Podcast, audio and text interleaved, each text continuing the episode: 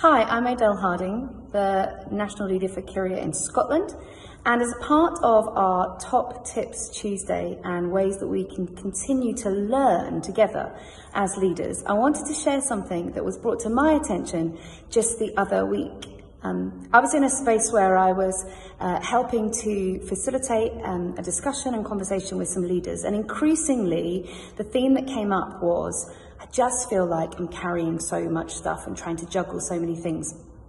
And somebody shared this really helpful uh, leadership tool that um, another leadership consultancy had been talking about. And so I wanted to share this with you because actually the things that we learn, being lifelong learners, are things that then we pass on to others. And this is all about the stuff that we are carrying. And essentially there may be four things uh, or almost like four bags that we as leaders can feel like we're carrying. The first one is the stuff that we are to carry, the things that actually are really important. They're a part of our job, they're our identity, they're the things that we're meant to carry in our God given purpose and call, and we need to hold on to that bag and we need to carry those things. Dependent on your context, that could be all different, but we need to carry those things. The second bag is actually the stuff that is somebody else's.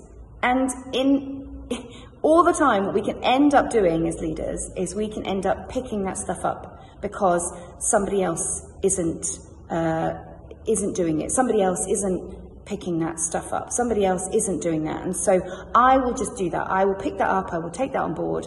And what that can end up doing is it can end up just um, potentially preventing us from actually doing the stuff that is ours in that first bag, the stuff that we are meant to carry, the things that we are meant to be doing. And it kind of thoughts are um, our responsibilities, and we almost think, no, this is a duty, I've just got to do this, but we don't. It's somebody else's to carry. The third bag is the stuff that's actually nobody's to carry. It might be that it was stuff previously for you as a leader that was important once and you did have to carry it. But right now, you don't, and nobody does. And so you need to be able to leave that and lay that down. And most importantly, as Christian leaders, is the stuff in the final bag, so to speak. That's the stuff that is God's to carry all the stuff that we can't control, all of the things that feel overwhelming, all of the things that um, we kind of maybe go, I don't know how to. That is God's to carry. And that is what the promise is from our Heavenly Father for us as leaders. He carries that stuff. That is God's to carry. And so we need to remember that. So for you this week, as you're thinking about juggling all the things, carrying all the different responsibilities that you have in your leadership roles, what are the things for you to carry? What are the things for actually somebody else to carry and you need to stop picking up? What are the things right now for nobody to carry? Previously, maybe it was, but now it's not. And finally, what are the things that you need to give back to God again and trust Him with to carry?